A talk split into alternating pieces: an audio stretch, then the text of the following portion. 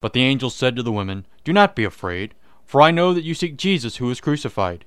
He is not here, for he is risen, as he said. Come, see the place where he lay. Matthew 28, 5 6. Christ is risen. He is risen indeed. Alleluia. Mary Magdalene, Salome, and Joanna went to the tomb of Jesus on the first day of the week. It was the third day since Jesus had been crucified and buried. They had come to complete the burial of Jesus.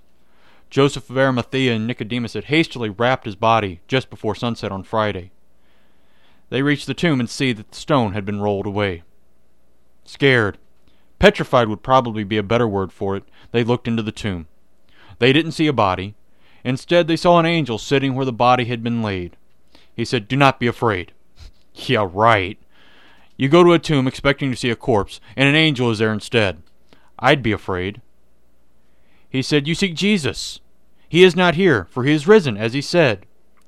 Jesus had told his disciples many times that he would die and then rise again on the third day. They just didn't understand. Would you?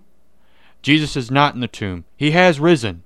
He has become the everlasting life that he has promised to each and every child of the Father. His resurrection seals it. Amen.